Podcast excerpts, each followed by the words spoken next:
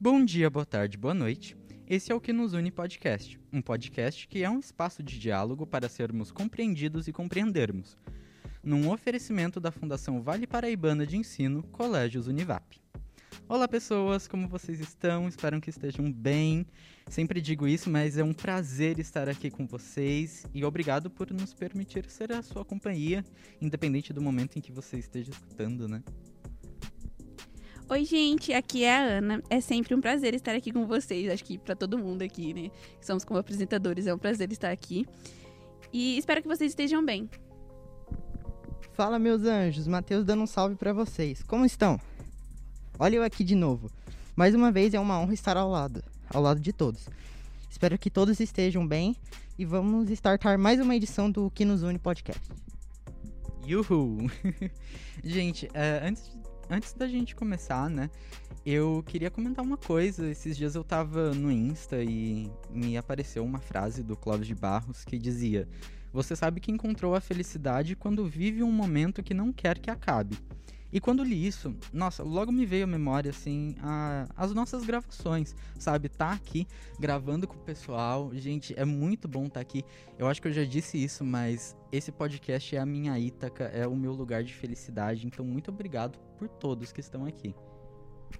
Eu, eu que devo agradecer por estar com todos vocês. Como eu disse episódio passado, é uma grande honra. E essa experiência, né, de estar aqui com os amigos, né, podendo falar um pouco da gente, sobre a nossa vida, sobre o nosso cotidiano, é muito bom. Com certeza, né? É, enfim, gente, sejam bem-vindos ao primeiro episódio pós-introdução da nossa série maravilhinda, linda de bonita, gostosa de cremosa, sobre inteligências múltiplas. Esse episódio é destinado à linguística. E aguardem, já já anunciaremos nosso convidado especial. Mas antes disso, por que não darmos um breve resumo do que vai acontecer? Bom, a inteligência linguística é muitas vezes associada a poetas, artistas, jornalistas, enfim. Contudo, utilizamos essa inteligência no dia a dia o tempo todo. Com o aumento do acesso às tecnologias de informação e comunicação, né, as chamadas TICs, passamos grande parte do nosso dia lendo textos, como jornais, livros, até mesmo placas e posters, é, assistindo vídeos, lives e ouvindo informações, como o próprio podcast que você está escutando. Então, compreendemos que a qualidade desse material todo que chega até nós está intimamente ligada à inteligência linguística de quem o promove. Podemos ir além das chiques para falar desse tipo de inteligência, porque também nos envolvemos com ela quando somos expostos aos anúncios e às divulgações de produtos. Ou seja, quando tentam nos vender ou oferecer algo por meio da publicidade e da propaganda. Sabe aquela propaganda chata que passa no meio do seu vídeo ou novela? Então, ao mesmo tempo que consumimos essas informações e comunicações, exercemos nossa própria inteligência linguística, pois precisamos nos atentar aos enlaces das produções e suas conexões semânticas e sintáticas nos emaranhados textuais das diver diversas linguagens. Olha, eu vou te colocar na prova de fogo agora, Matheus. O que são conexões semânticas e sintáticas? Olha, eu lembro que eu estudei isso. Ah, poxa. Mas, gente, é... Outros campos importantíssimos para essa inteligência são os das artes poéticas e literárias: poesia, poema, ficção, não ficção, letras de canções. Uma forma de desenvolvermos a linguística é, por exemplo, criar o hábito de registrar por escrito nossas rotinas e nossos sonhos em diários. Lembram deles? Podemos também escrever versinhos, poemas elaborados, epopeias, que podem ficar em gavetas ou serem publicadas em blogs, enviados para editoras, postar ou então postar textões reflexivos nas redes sociais.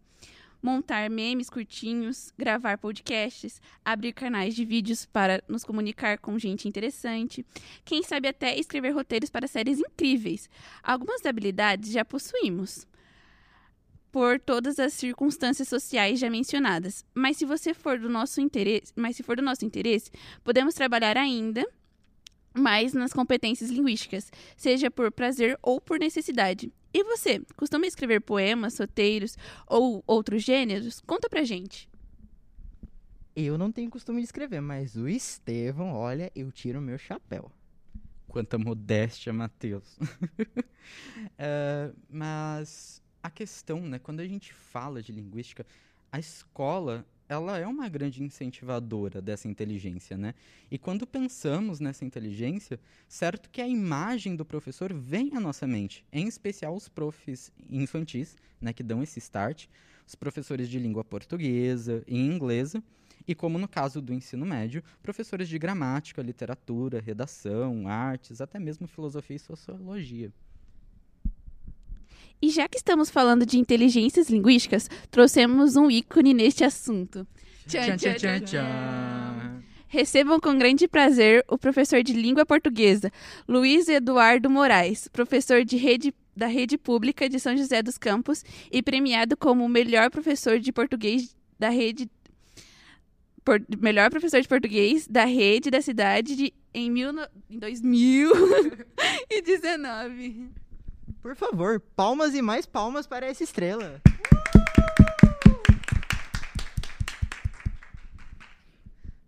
Luiz, eu já te conheço do período que eu estudei na MF Homera da Silva Braga, mas você pode se apresentar para nossos ouvintes? Eh, primeiro, gostaria de cumprimentá-los. É, é uma honra participar de um projeto como esse, ah, que nos dias de hoje está tão em voga, né, nas escolas, nas universidades. Gostaria também eh, de, neste primeiro momento, agradecer ah, pela deferência em ah, entregar a mim um convite para participar desse projeto. Fico muito lisonjeado. E sou professor de língua portuguesa há quase 15 anos. né, Trabalho na rede municipal. Eh, tive o prazer de eh, estudar língua portuguesa, porque eu acho que esse é o termo, né? O ensinar eh, pressupõe que uma pessoa ensina e a outra aprende, mas aprender juntos um pouco sobre o nosso idioma. E há 15 anos, aproximadamente, eh, eu me dedico ao estudo científico da linguagem. Que top, Luiz. Muito legal. É a nossa idade, praticamente, né? Eu tenho 16, então é a minha vida você tá trabalhando nisso. Sim, é dedicado ao estudo. Desde eh, um pouco antes do curso de letras, eh, eu já detinha o meu olhar de modo mais específico pa- para esta área da linguagem, da linguística, que mais para frente vamos eh, delimitar um pouco daquilo que, que o Gardner teorizou para hoje uma ciência que nós temos que é a linguística dentro do estudo científico da linguagem. Perfeito, Luiz. É, você pode contar um pouquinho pra gente como foi o processo até chegar aqui? Sim. É, as circunstâncias é, no nosso país que, infelizmente, ainda temos é, uma educação que não é prioridade para muitos e não é acessível a todos, digo no sentido de uma educação de qualidade, é, vem de muitos anos. Então, hoje eu tenho 35 anos e eu entrei na escola com seis.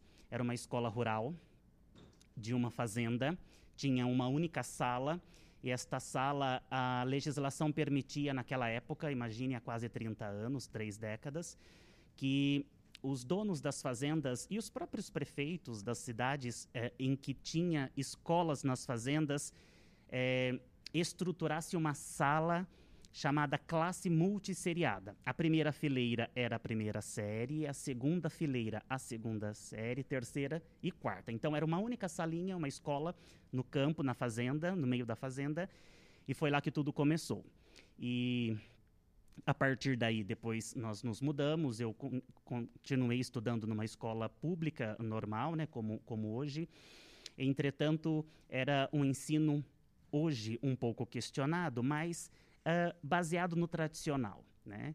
Eh, nós tínhamos uma cartilha famosa chamada Caminho Suave, da professora Branca, e nós éramos alfabetizados e o contexto era mais ou menos esse, né? Não se explorava as linguagens, o idioma de um modo eh, mais completo. Então, a partir daí, eu continuei toda a minha educação na escola pública. Ah, sim. Nossa, e caramba, né? Que processo. Começar ali na fazenda e tal, numa parte mais rural, né? E caramba. É uma realidade totalmente diferente do que a gente tem hoje, né? Porque hoje ah, nas escolas tem, tipo, várias salas e, tipo, separando a, a primeiro ano, segundo ano, então é mais fácil também para o professor conseguir se adequar ao que ele vai ensinar para aquela determinada criança daquela idade. E são coisas totalmente diferentes. Imagino que deve ser muito mais difícil para um professor misturar primeiro ano, segundo ano e terceiro ano tudo junto. Uma realidade totalmente diferente. Sim, vale ressaltar ainda que eu venho de uma família de analfabetos. Então, a nossa realidade era uma realidade difícil, né? Eu não tinha nenhum contato com livros, jornais, revistas, inclusive naquela época e hoje, até os dias de hoje, isso não é a realidade de muitos brasileiros, infelizmente. Então, é, apesar das dificuldades, recordo-me que nós aprendíamos por meio de uns carimbos. Então, aprendíamos, por exemplo, uh, a lição da letra A. Então, nós fazíamos tudo com A e a professora colocava um carimbo da abelha. Então, aquilo chamava muito atenção e nós procurávamos é, nos agarrar à educação, porque era o único modo de mudar a nossa realidade. Então eu sempre tive isso em mente. Apesar da, da, de todas as circunstâncias que nós temos, somente a educação pode mudar a vida de uma pessoa. Né? Nós temos um exemplo claro da Malala, é, que passou tudo o que ela passou. Esses dias eu estive num curso cuja professora era a Malala na PUC do Rio Grande do Sul, e ela dizia justamente isso, que é, hoje, um grande orgulho para ela é poder, porque ela tem uma escola, né? Que ela ajuda principalmente as meninas. Mostrar para elas que somente a educação pode mudar a vida e a trajetória de uma pessoa, de uma cidade, de um país. Olha, devo dizer que é realmente uma história inspiradora para mim, para todos os jovens que nos escutam e até me emociona isso, porque muitos de nós não se sentem capazes por, por conta de onde vem, mas é tudo uma questão de superação. Total, acho que é até uma questão de resiliência, né? A gente não pode desistir, porque às vezes a gente vê um muro e, e, para, né? Fica estagnado naquele muro e não tenta ultrapassá-lo. É, ainda pegando essa questão da sua infância, Luiz, é, como que era? É, você já tinha uma noção que queria seguir essa área assim mais de língua portuguesa, mais linguística? É, você na sua infância, não sei se você tinha acesso a gibis, por exemplo, mas você corria atrás desses gibis para ler? Como que era a sua relação, assim? Antigamente, posso dizer assim, a, a, por volta de uns 30 anos, essa questão de biblioteca era coisa raríssima. Hoje, infelizmente, ainda muitas escolas pelo Brasil não têm biblioteca, né? Então, uh, morávamos na roça, na fazenda, e nunca tive acesso a nada. Então, na escola, nós tínhamos o nosso caderno. De, alguns anos depois, nós tínhamos um livro didático. E o nosso estudo era baseado no livro didático. Então, o meu contato com as palavras era somente aquilo. É, não saía, não se amplificava muito. Então, gibis, uh, livros, eu só fui conhecer isso, eu, eu já tinha 10, 15 anos, né? Então, até então, a nossa realidade era uma realidade muito simples, de fazenda, de roça. E isso é para que a gente possa entender que nós podemos modificar o meio e o ambiente que nós estamos, apesar das circunstâncias contrárias. A palavra resiliência, transformar a partir da nossa realidade, conseguir é, olhar um pouco além. Então, não é porque eu não tive acesso a nada disso e, que não era possível né, eu me dedicar à educação, não é, depois tornar-me professor, é, estar nesse mundo e tentando a cada dia ajudar o nosso país. Né? Trabalhando com os alunos, nós teremos uma sociedade melhor e, quiçá, um país melhor. É o que todos desejamos, né? Amém. É, você sempre foi dessa área de linguísticas ou antigamente você não tinha interesse nisso? Na verdade, uh, depois que eu terminei o ensino médio, ainda estava, né, era uma realidade um pouco mais difícil. A questão universitária, nós sabemos que não era para todos. Depois, alguns programas governamentais uh, começaram a dar oportunidades para alguns jovens. Não foi o meu caso que eu não, não utilizei, não, né, na vida universitária, vida acadêmica, não houve essa necessidade de, de programas e financiamento do governo. Entretanto, é, quando eu terminei o ensino médio, eu já me dedicava bastante ao estudo, né? Tendo em vista que aí, aí ficou mais claro ainda para mim que somente com a educação, somente estudando, eu poderia mudar a minha realidade e a realidade da minha família. Passei alguns anos fazendo alguns cursos normais e depois encontrei com uma colega e ela fazia matemática, né? Licenciatura em matemática. Conversando com ela, aí fiquei um pouco mexido, falei, poxa, olha aí, cursando uma faculdade, mas imagina, a gente saindo da roça e ir para uma universidade, parece que a distância é gigantesca. Assim, quando você quer um curso um pouco, é, às vezes, concorrido, ou que você cai numa, numa universidade federal longe, por exemplo, parece que é intransponível, mas não é. Tem uma frase legal que eu gosto que é assim: não sabendo que era impossível, ele foi lá e fez. Então, nós percebemos que é a mesma coisa com a nossa realidade ainda hoje. Então, quando eu entrei na. Aí, aí eu acabei. Ela falou, Luiz, por que você não faz vestibular? Eu falei, imagina eu fazer vestibular, imagina vir de escola pública, com todas as deficiências, com toda a falta de professor. E aí ela, não, vai, tenta dar certo. Porém, nos anos anteriores eu tinha feito o Enem e tinha tirado uma boa nota é, em redação. É, e aí eu acabei prestando vestibular, mas eu escolhi a minha profissão olhando o guia do estudante. Então eu olhava, não tinha noção de nada, não tinha computador para fazer teste vocacional e nada, e eu acabei escolhendo farmácia bioquímica.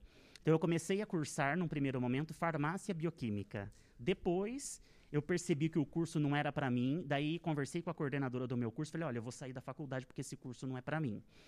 É, claro, não tinha me encaixado nisto que é o tema, do nosso estudo aqui que vocês estão fazendo das múltiplas inteligências e assim sucessivamente. E eu percebi que não era para mim. Aqueles cálculos, química, física, é, é, da grade de farmácia bioquímica. E aí ela disse assim: não, não saia, você é um bom aluno. Porque, na verdade, eu consegui entrar é, há 15 anos mais ou menos. Algumas universidades começaram a utilizar a nota do Enem no lugar de vestibular.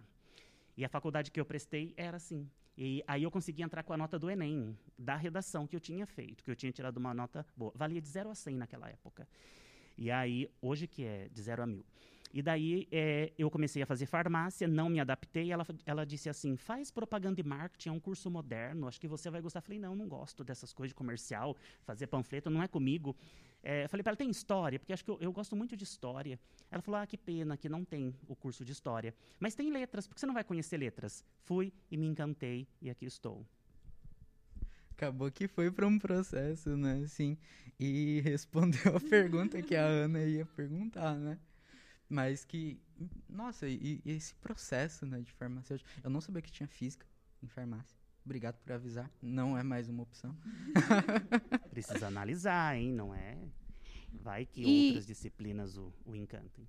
E que legal, né? Tipo, você percebeu que aquilo não era para você, mas você não desistiu mesmo assim. Você procurou alguma coisa que fosse mais a sua cara, que você se identificasse mais. E acho que é uma boa para os nossos ouvintes também, né? Que se você não identifica com alguma matéria de exatas ou de humanas, isso não quer dizer que você vai falhar na vida ou então que você não tem outras opções, né? Porque essa não é a nossa realidade, né? Você tem muitas outras opções e não é porque você não é bom em exatas que você não vai conseguir alguma coisa, não tem alguma coisa para você fazer. Total, né, Ana? Eu acho que tem muito uma mitificação de ah, eu não sou bom nisso, foi o que a gente trouxe na introdução, né? Nossa, eu não sou bom nisso? Caramba, acabou pra mim. Não, não é assim, né? É uma questão de explorar mais, ver como que funciona, né? Eu fiz a brincadeira aqui com física, mas é claro que, poxa, pode ser um curso muito legal. Se eu pesquisar e achar legal, caramba, né? Eu posso me esforçar para isso, posso desenvolver mais isso, né? É, eu gostaria de retomar um ponto que era a questão dos gibis, quando vocês contextualizaram essa realidade. É, eu, há muitos anos, há mais de 20, eu leio jornal. Gosto muito, então eu me apaixonei. Então, uh, a minha paixão por esta área das letras, este mundo misterioso das palavras, por que é? Né? A linguística é uma ciência encantadora porque ela trabalha com o que há de é, mais intrínseco ao ser humano, que é a palavra, seja ela escrita, falada. E aí, uh, eu há muitos anos eu leio jornal e eu me encantei por, pela leitura de jornais, os mais variados que nós temos hoje. Então, Eu creio que tudo começou né? Não, é porque, na verdade, eu estudava, fazia ensino médio, não tinha nada para fazer, daí falei, ah, deixa eu ler jornal. E foi aí que tudo começou.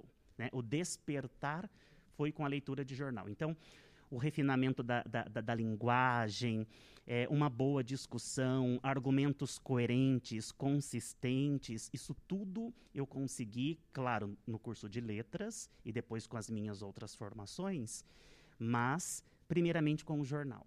Então, o jornal é um veículo de comunicação, apesar de hoje é, em declínio, não, porque sempre terão pessoas né, que vão se dedicar à leitura de jornais. Entretanto, é, começou aí né, o despertar para essa área da, da, das linguagens e, em específico, da linguística, começou com a leitura de jornais. Sim, eu acho que até uma grande ascensão, né, trazendo agora para o mundo virtual, né? O jornal ele tem ido para esse cenário virtual, né? E, enfim. É, o jornal virtual vem como tipo como um acesso rápido e prático para as pessoas poderem estar informados a todo momento, né? Então, acho que eu, eu gosto bastante de jornal virtual porque eu vejo as notícias de modo prático e rápido num estalar de dedos.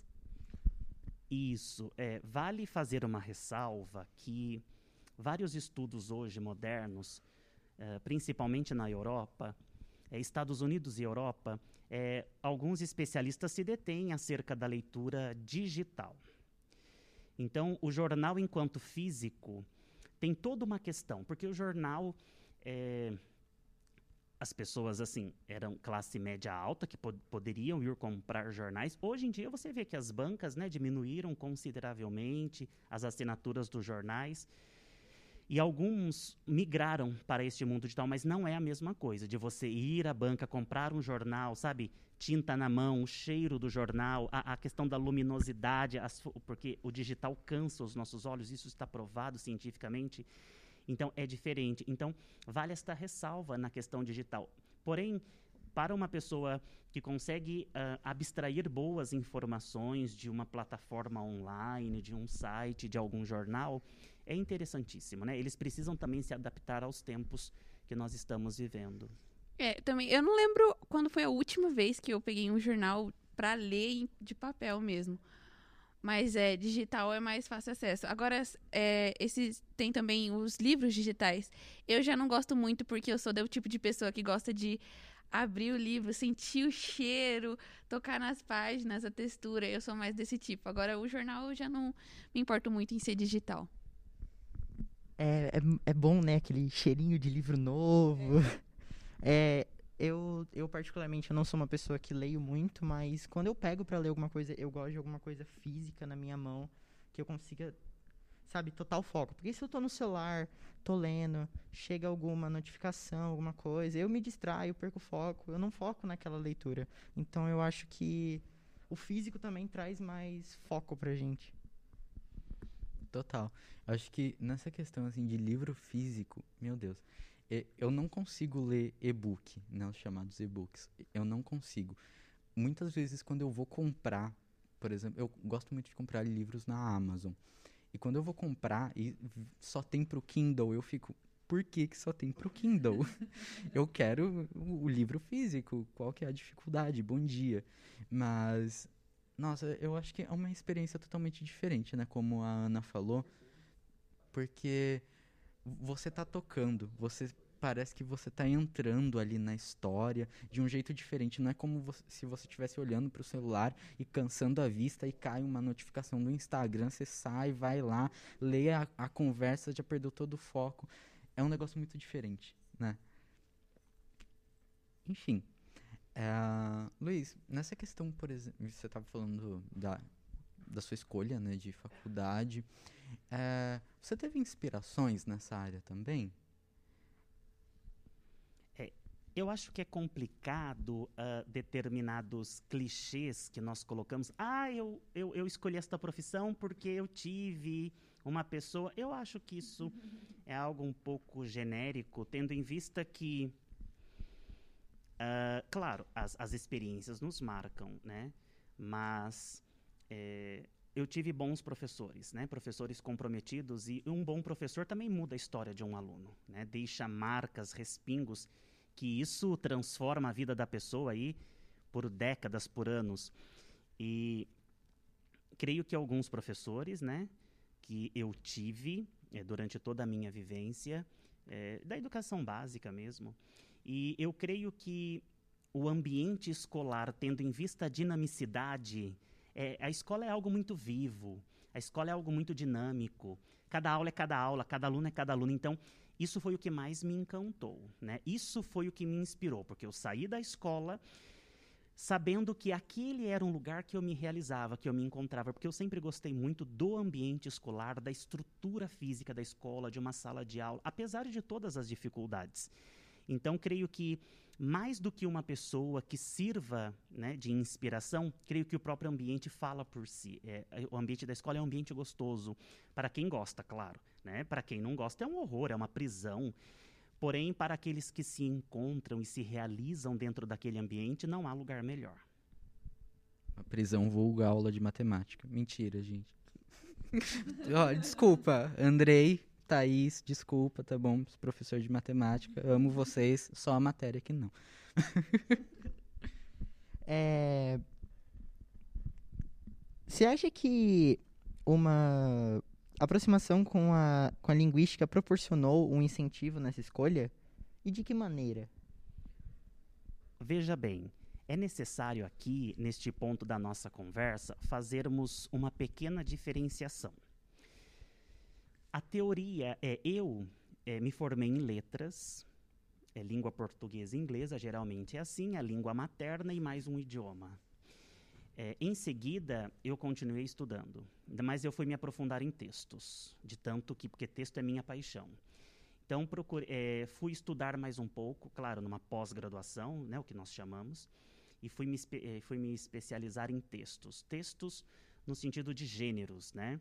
Hoje em dia, é, todo o estudo de língua portuguesa, de acordo com os nossos últimos documentos, assim como a BNCC, é, oriunda dos parâmetros curriculares nacionais, diz que todo o ensino de língua portuguesa precisa estar pautado nos gêneros, inclusive hoje os gêneros digitais, podcast, meme, isso já é, tem toda uma característica própria, está dentro do próprio currículo oficial de língua portuguesa. Então, e, e, em seguida continuei estudando mais um pouco, quis aprofundar, porque é um campo, o campo da educação é um campo inesgotável, né? não, não, não se esgota nunca. E aí eu quis estudar mais um pouco. É, claro, sempre, sempre tendo o texto e a palavra como objeto de estudo, e daí foi quando eu me aproximei da linguística aplicada, né? num curso também uh, de pós-graduação, de mestrado, e aí a gente se encontra. Né? A gente se encontra porque é, na pós-graduação, você pode escolher algumas disciplinas é, com, os quais, com as quais tem mais afinidade. E então, esta linguística que eu estou falando é uma ciência. A linguística tratada por Howard Gardner, né, o americano, o psicólogo americano da Universidade de Harvard, é uma teoria. Então, a linguística é uma ciência relativamente nova, ela entrou no currículo do curso de letras, por exemplo, há 50 anos. Né? Foi trazida para o Brasil por algumas professoras da Unicamp, da professora da Unicamp. E então esta é a ciência uh, que estuda a linguagem de modo científico, porque até então as aulas de língua portuguesa eram baseadas no seguinte tripé: uh, leitura, escrita, leitura no que se refere à oralidade, tanto é que nós não valorizamos muito a oralidade, a escrita sempre teve um papel primordial até hoje, tudo nós precisamos que esteja escrito, documentado, senão não tem valor.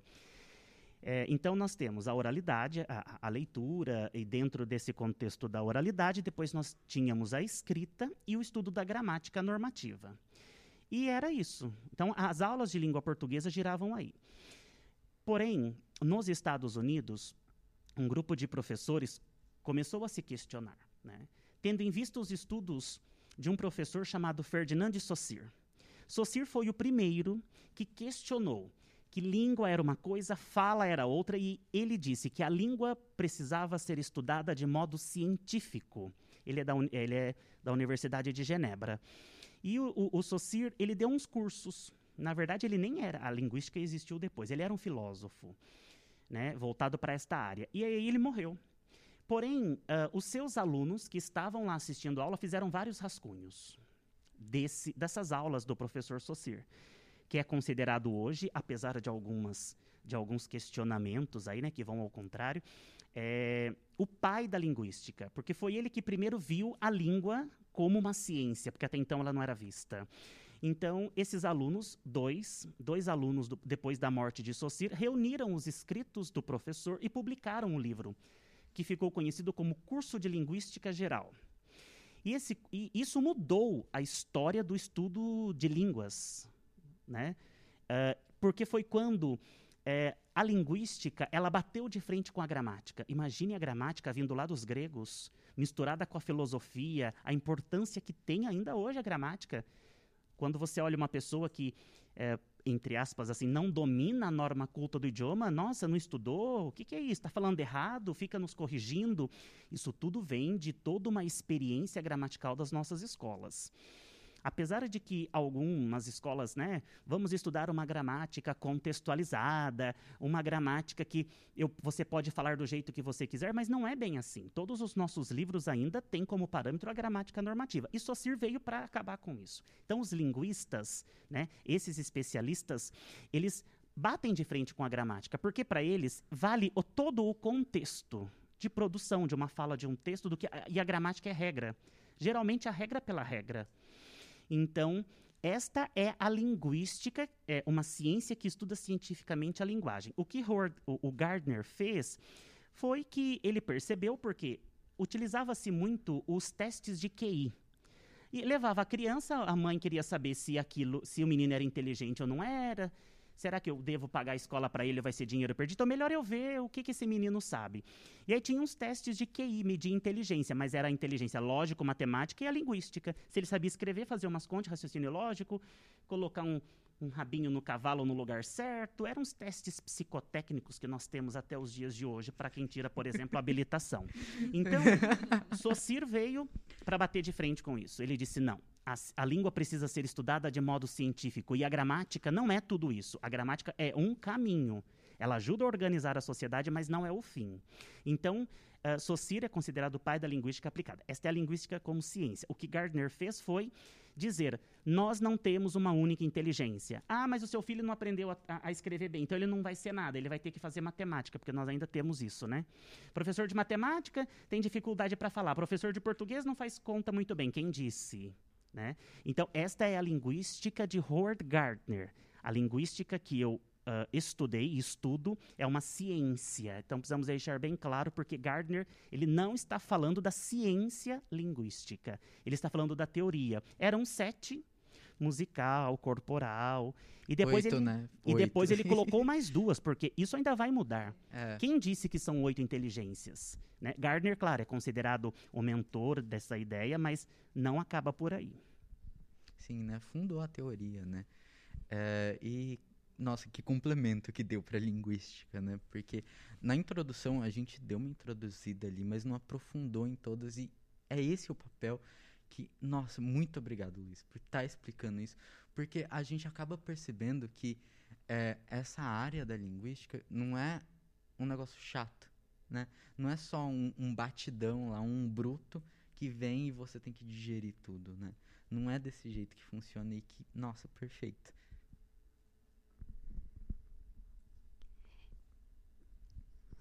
E mais uma, a, a, por último, a nossa última pergunta é: que dica você daria para as pessoas que pretendem seguir a mesma carreira que você? É, antes de adentrarmos a esta pergunta, gostaria também de, de, de reforçar que a linguística ela não se atenta somente à escrita, a falar bem, a estudar cientificamente a linguagem. Hoje em dia, nós temos profissionais é, e muito procurados, por exemplo, são os neurolinguistas. Né? A criança, por exemplo, tem um problema na fala, na escrita, e a mãe fala, mas eu pago escola cara, ele tá lá, ele tem aula de reforço, ele tem aula de tudo, ele faz Kumon e não escreve. Claro, então precisa de um especialista mas da área cognitiva, aonde vem o neurolinguista. Ele consegue identificar no cérebro as regiões mais propensas para estar e ver o que está acontecendo. crianças que trocam sílabas. É, até uma fase, isso é normal dentro da constituição e da aquisição da própria linguagem e do aprendizado de língua portuguesa. Porém, passou, conforme ele vai aprofundando nos estudos da língua portuguesa, seja segundo, quinto, sexto ensino médio, é, alguma coisa precisa ser observada. Então, nós temos profissionais como os neurolinguistas, nós temos também, por exemplo, a linguística forense. Então, se o cara, se aconteceu lá um, um, assassinato e tal, e pegou documentos, encontrou isso, como se fosse série mesmo, que nós, é, é, são profissionais que existem. Então, o juiz não é capaz de analisar aquele texto e verificar, por exemplo, uma carta suicida. Então, precisa da linguística forense, um especialista formado em linguística, para ver aquele ponto final, para ver aquela vírgula, porque dependendo da posição, dá inúmeros significados. É uma área da língua portuguesa semântica que estuda Gente, os eu lembrei do Vargas. É, sim, até hoje aquela carta é questionada. Então, isso é um especialista, é, é um linguista forense, então pode trabalhar também em tribunais, nestas análises.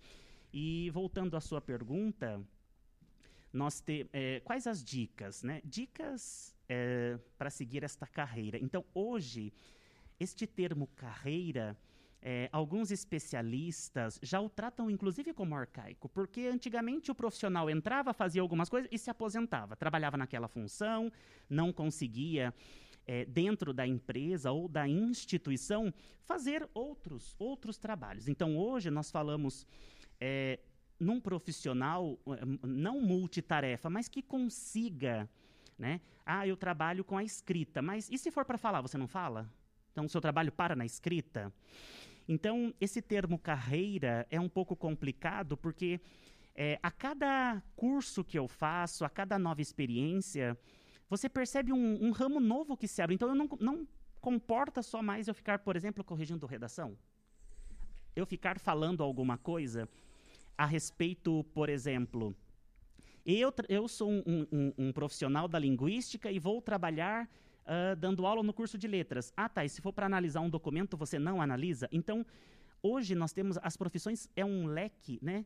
São múltiplas, assim como Gardner é, teorizou a respeito das inteligências. As profissões também. Nós começamos num curso, nos especializamos em outro. Imagina eu ir trabalhar num fórum, analisando documentos. Significa que eu estou numa outra área totalmente diferente da minha, com uma linguagem super ortodoxa, entretanto, é linguística. Né? É, é este desenvolvimento que, claro, cada um tem a sua aptidão, foi isso que Gardner disse. Nós temos várias, várias aptidões. Então, é, primeiro ter esta noção de que o profissional da linguística não necessariamente precisa falar bem e escrever bem. Ele pode trabalhar em análise de documentos e, e nem ser um bom orador.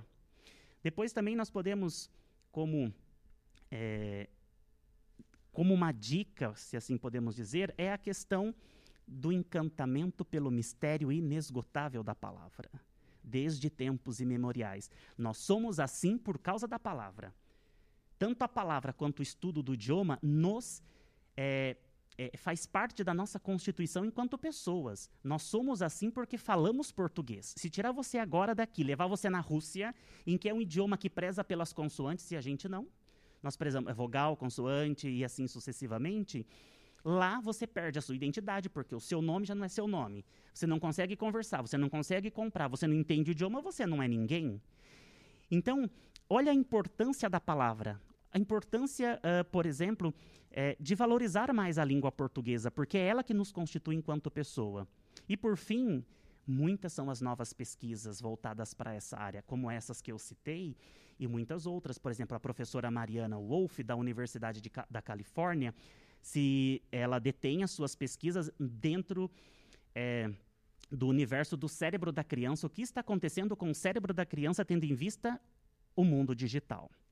Transformações, inclusive físicas, ela prova né, no livro que ela uh, publicou recentemente. Nós temos também o, o, o professor Michel Debouget na França, que publicou um livro agora recente, a fábrica de cretinos digitais. O que esse mundo digital, o que essa leitura rápida, né, essa leitura que não é profunda, que é superficial, ela está fazendo com os nossos jovens. E aprofundado, infelizmente, agora, né, com a pandemia. Nossos alunos, por exemplo, do segundo ano, que já eram alfabetizados, voltaram e não estão mais alfabetizados. Precisa começar o processo do zero. Então, olha a importância da escola, a importância de entender a linguística, valorizar a, língua portuguesa, porque falar e escrever bem, isso é o que nós esperamos de todo falante da língua portuguesa, não só dos professores. Né? Uma pessoa que preza pelo seu idioma, ela consegue se comunicar melhor, se expressar melhor, se fazer entendida. Muitos dos problemas que acontecem aí é problema de comunicação, de interpretação. Então, essas são as dicas, esse encantamento pelas palavras. E os novos estudos estão aí. Né, a todo momento, livro sendo publicado por grandes especialistas que se detêm ao assunto para mostrar que a linguística é uma fonte inesgotável. Um pouco misteriosa, sim, mas uh, de trabalhar com a palavra nas suas mais diversas facetas. Nossa, trabalhar com a palavra é, é muito bom. Né? Eu, eu, já contei aqui, mas eu gosto muito de escrever e explorar isso. É muito bom. Quem explora sabe como que é. Se você nunca explorou, explore. É, eu acho que nessa questão que você falou também de leitura superficial, né, é muito comum hoje em dia, né? Muita gente vê um, um, sei lá, um título de uma matéria e já, nossa, aconteceu isso. Aí você coloca lá, clica lá, vai ler, ah, não é isso, né? Acontece muito isso atualmente. E, gente, não sei se pegou o toque do celular aí, Motorola, patrocina nós, obrigado. Enfim. uh, só fala. E que aula que a gente teve agora, né? É, eu não fazia ideia. aula boa, aula boa. De como a linguística era tão abrangente assim. Então, muito obrigado por poder nos proporcionar esse conhecimento tão amplo sobre a linguística. E como o episódio de hoje é um daqueles especiais, quero propor uma indicação cultural diferente. Já que falamos de linguística, vamos treiná-la. Vamos treiná-la. Que tal a gente ler um livro, ler notícias, ler alguma coisa que vá é, te inspirar? Então vamos ler agora, né, gente? É, já falamos de, da, Ai, desculpa, gente, me perdi toda. Sim, olha que essa, legal. Quando você essa diz. Essa aula, vamos, nossa. Vamos ler mais. É colocando mesmo aí para os nossos ouvintes esse, esse podemos dizer, desafio, porque quem lê não acredita em fake news. É. é. Algo que está tão em voga aí na nossa sociedade, principalmente nas redes sociais. Porque as redes sociais, apesar de ser um excelente mecanismo de aproximação, de diálogo, de discussão, também deu voz a muitos imbecis falam sem buscar comprovação, maculam, né, mancham a reputação de uma pessoa e jogam ao vento. E não se retratam. E não sabe que as palavras têm força, que as palavras têm. É, dentro de uma frase, por exemplo, errada sobre determinada pessoa, você mancha a honra, né? você é, pode levá-la à demissão. É, então, até comprovar isso, é, percebemos que as fake news é um grande problema hoje, inclusive para a linguística, porque uma pessoa que tem uma boa bagagem uh, cultural, tem um repertório lexical, ou seja, de palavras que conhece, ele bate o olho numa notícia falsa, ele já identifica. Não, não vou compartilhar isso porque isso aí é uma notícia falsa. É uma notícia criminosa, inclusive, tendo em vista que é, cadê o respeito pelo outro, né? é, a moral e assim sucessivamente. Então, quem lê, quem se dedica a esse estudo da palavra, que deveria ser algo normal no nosso país para todos os falantes do idioma, não acredita em fake news, que é algo que nos preocupa e que a linguística já está se debruçando sobre. É, você falou de da maneira que a gente escreve, né? Se hoje, tipo, de você escrevendo, se você coloca uma vírgula no lugar diferente, no lugar errado, pode ter uma interpretação totalmente diferente, totalmente errônea do que a pessoa queria dizer. Então é preciso a gente ter conhecimento daquilo que a gente está falando e como a gente deve escrever também, né? Para não ter esse esse problema de a pessoa interpretar de maneira que não foi o que você queria dizer. Total. Você falou de manchar o nome, né? Pessoa que que compartilha fake news acaba manchando o próprio nome também, né, Luiz? E para a gente dar uma continuidade né, nessa questão, já que a gente está explorando, né? Explorem isso, leiam. É, seja para diversão, para aprendizagem, para sofrer de amor, para atacar na parede seu e-book, seu livro, não sei como desejar, fica aí. Mas eu. Não, não tá que e-book não é caro, hein? Ah, não vai quebrar o Kindle, viu? Pelo amor de Deus. Enfim, gente. Mas eh, eu gostaria de recomendar um livro que eu estou relendo, que se chama Que Viagem, da editora joseense Cintia Zagato. É, então, se vocês tiverem interesse, leiam. É um livro assim maravilhoso. Ele é curtinho, né, para quem aí não tem muito tempo ou quer iniciar a leitura, né? Ele é um livro curto, então vocês vão adorar.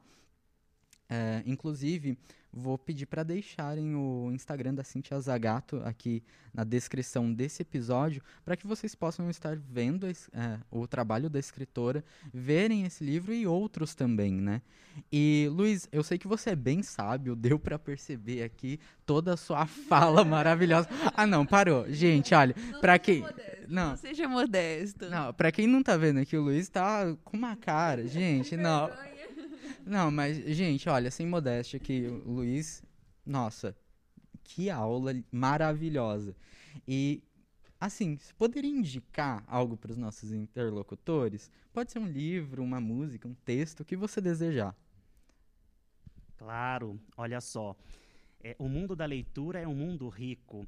Eu costumo dizer para os, para os meus alunos o seguinte: Ah, não gosto de ler. Nossa, ainda acha bonito falar que não gosta de ler. Não lê o que está no papel, porque é uma coisa interessante. Quem não gosta de ler, ler é uma tortura. Você fica preso, é como se fosse uma prisão. Não importa, leia um gibi. Comece. Porque tudo isso, tudo isso é uma questão de exercício. Não vai começar, não vai pegar um livro enorme lá, Vidas Secas, e vai começar a ler. Ah, vou, olha, estou lendo. Não. Então comece do simples. Os gibis todos ajudam mangás, né, que nós temos hoje tão em voga aí. Então, os animes também. Então, comece de, de, forma mais simples e você vai perceber. Não há como não se encantar pelo mundo da leitura. Não há como se encantar pela linguística, por exemplo. Imagine você, às vezes, andando pela rua, escuta um pequeno diálogo, observa algumas cenas. Uma pessoa que domina, que se dedica a, a entender é, toda essa todo esse dinamismo das palavras e a força que elas têm, é, nada lhe passa despercebido. Uma notícia falsa, né? É, você começa a entender que a leitura modifica o seu olhar sobre o mundo, sobre as coisas, sobre as pessoas, mas são em pequenas atitudes. Não queira começar com um livro grande. Então, esta indicação do Estevão, por exemplo, é excelente, uma literatura tranquila, uma, uma linguagem fácil, acessível, e aí você vai percebendo, poxa, está muito fácil, parte para o outro, parte para o outro. Quando você vai ver, você já está devorando livros. Ler, mas de modo profundo, se questionando, é, vendo qual, por que, que o autor escreveu sobre aquilo, que época, o que, que o Brasil estava passando, qual que era a nossa realidade. Então, a leitura precisa começar aos passos lentos. Aí sim nós conquistamos leitores.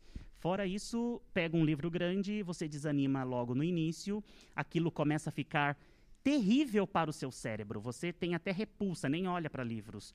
Então, é preciso construir no nosso país uma cultura de leitura. O Brasil precisa ser um país de leitores no aspecto de ler de tudo aquilo de bom que foi produzido pela nossa literatura, pelos nossos autores. Né? E não ficar só, por exemplo, em best-sellers uh, internacionais, sim, excelentes.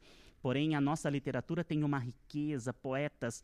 Uh, nós temos aqui, por exemplo, Cassiano Ricardo, que escreveu belos textos e ninguém sabe, ninguém conhece, as pessoas não se dedicam a conhecer. Então é interessante que comecemos devagar. É, eu, por exemplo, é, quando estava, acho que no quinto ano, se não estou enganada, é, a, a, minha professora é, falou sobre um livro que a gente tinha na nossa biblioteca, que era Descanse em Paz, Meu Amor, se eu não estou enganada, de Pedro Bandeira.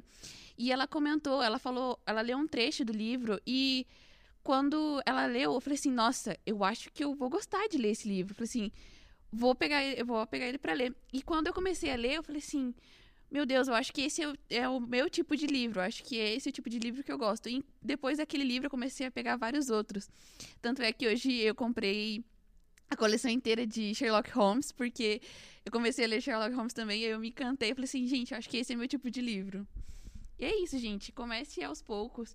E é, vai naqueles livros que você, por exemplo, você lê um texto, fala assim, nossa, acho que esse é o meu tipo de texto, vai nos, naqueles livros que você vai ter, posso, posso te afirmar que você vai cada vez mais querer, querer ler mais, ler mais e mais e mais, porque é, você começa a imaginar toda a cena na sua cabeça e a sua imaginação é mais, muito mais poderosa do que uma tela de TV possa te mostrar.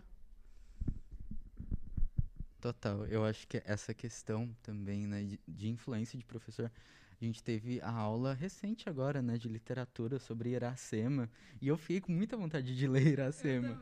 De, a professora Gisele, me perdoe, mas vou contar. Gisele aqui, né, nossa professora de literatura, ela não tem, ela não gosta muito de Iracema, mas o jeito que ela contou, eu fiquei maravilhado. E, enfim, gente, muito obrigado aí, Luiz, pela indicação, né? de começar devagar. Comecem devagar. É, eu, eu posso pegar como exemplo a minha primeira experiência com livros. Eu, eu comprei Hobbit, se não me engano. E por que que eu fiz isso, eu não sei. Porque era um livro imenso e eu não consegui passar do primeiro capítulo. Mas depois de muito tempo, eu um livro do Pedro Bandeira também, A Droga da Obediência. Eu li esse livro na escola, porque na escola a gente era obrigado a ler um livro por mês. E eu me apaixonei por esse livro. É um livro totalmente que é a minha vibe e é incrível. Então, Luiz, primeiramente, muito obrigada. É, eu adorei conversar com você. Eu acho que eu nunca fiquei tão preso numa conversa sobre linguagens quanto essa e eu estou maravilhado com isso. Então, mais uma vez, muito obrigada. Estamos todos. Eu também quero agradecer por essa aula, por essa experiência que a gente teve hoje. Muito obrigada. Então, bom, é isso, gente. Espero que a gente tenha feito uma boa companhia para vocês. E obrigada por terem acompanhado esse episódio. Fiquem à vontade para trocar ideia com a gente por todas as redes que estão disponíveis na descrição desse episódio. Aí, gente, olha, se atentem, tem mais episódios aí pela frente dessa série maravilhosa. Se vocês estão gostando, não se esqueçam de compartilhar, viu? E já deixando avisado que vai estar tá o link aí na descrição, tá bom? Do Instagram da Cintia. Por favor, deem uma ajudinha lá. Ela é uma escritora, assim, maravilhosa, eu amo demais. E eu tenho certeza que vocês vão gostar. Agradeço mais uma vez, Luiz. Você, assim, uma pessoa muito especial que me ajudou muito nessa área da língua portuguesa e eu agradeço demais. Não só da língua portuguesa, mas redação também. E, enfim, gente, fiquem bem, fiquem com Deus. Esperamos que vocês tenham aproveitado tanto quanto nós esse bate-papo que foi demais. E é isso por hoje. Au revoir, people. Adiós, muchachos. Tchau, gente.